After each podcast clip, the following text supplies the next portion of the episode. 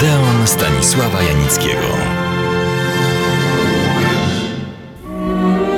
Rozmyślając nad setną rocznicą odzyskania niepodległości, obchodzonej szumnie i górnie, zadałem sobie banalne z pozoru, ale ciekawe obiektywnie pytanie – Jakie w tym czasie filmy polskie miały swoje premiery, czyli bardziej po ludzku, jakie powstały i wyświetlane były w Polsce, a dokładniej na terenach rodzącej się i powstającej niepodległej Polski.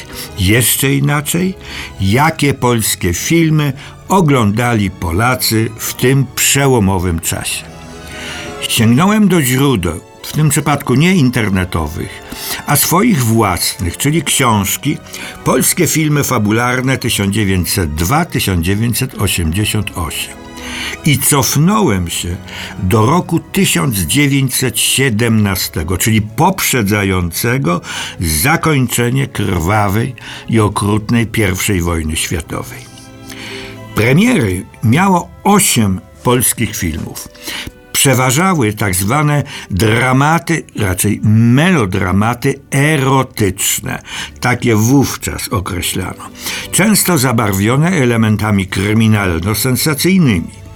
Jedne rozgrywały się w sferach wyższych, na przykład kobieta, którą gra ówczesna nie tylko gwiazda, ale i bardzo dobra aktorka Halina Bruczówna.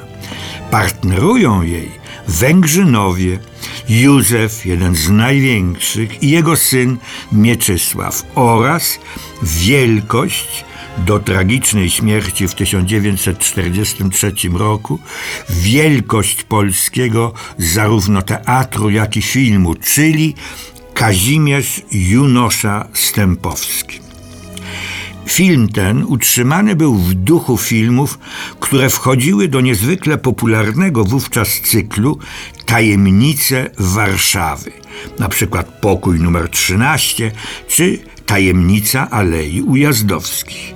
W programie do tego drugiego filmu tak napisano, cytuję: Obraz ten osnuty został na tle prawdziwego zdarzenia w rodzinie W i głośnego w swoim czasie podstępnego mordu w jednym z podrzędnych hoteli w centrum naszego miasta. Tło i ulice, na których rozgrywa się cała akcja, zostały ściśle dostosowane do danych kroniki sądowej. Dzisiaj powiedzielibyśmy, że opierają się na faktach i mają charakter dokumentalny. Obok wyższych sfer modne było, również egzotyczne, ale też wszelakie zło rodzące środowisko apaszów. Wydaje mi się, że widzom, szczególnie tym młodszym, winien jestem wyjaśnienie, kim byli owi złowieszczy, a jednocześnie romantyczni apasze, o których śpiewano piosenki. Najpierw paryscy, a potem również warszawscy podwórkowi artyści. Ostatnim u nas piewcą Apaszów był Stanisław Grzesiuk.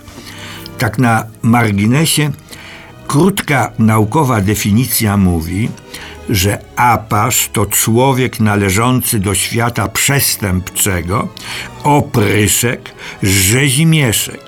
Ale Apasz, choć konflikty rozwiązywał przy pomocy ostrego noża, był też romantyczny, choć po raz drugi kochał, ale z miłości bił, lecz stokrotnie przepraszał i czułe słowa szeptał. Jak widać, był pełen sprzeczności i skrajnych uczuć. Dlaczego tak się rozwodzę? Ponieważ w apaszowskich filmach grała wówczas nasza wschodząca gwiazda pierwszej wielkości, Pola Negri, a w roku omawianym 1917 aż w pięciu filmach. Jedynym, którego kopia się w Polsce zachowała, jest Bestia w podtytule Kochanka Apasza. Ponieważ radio z samej natury pozbawione jest obrazu, więc zacytuję treść filmu, tak jak ją opisała ówczesna prasa. Dziewczynka dość sprytna i urodziwa, Polonegry, kocha kandydata na apasza. Postanawia w życiu zrobić karierę. Wędruje więc do miasta początkowo jako modystka, potem jako gwiazda kabaretu.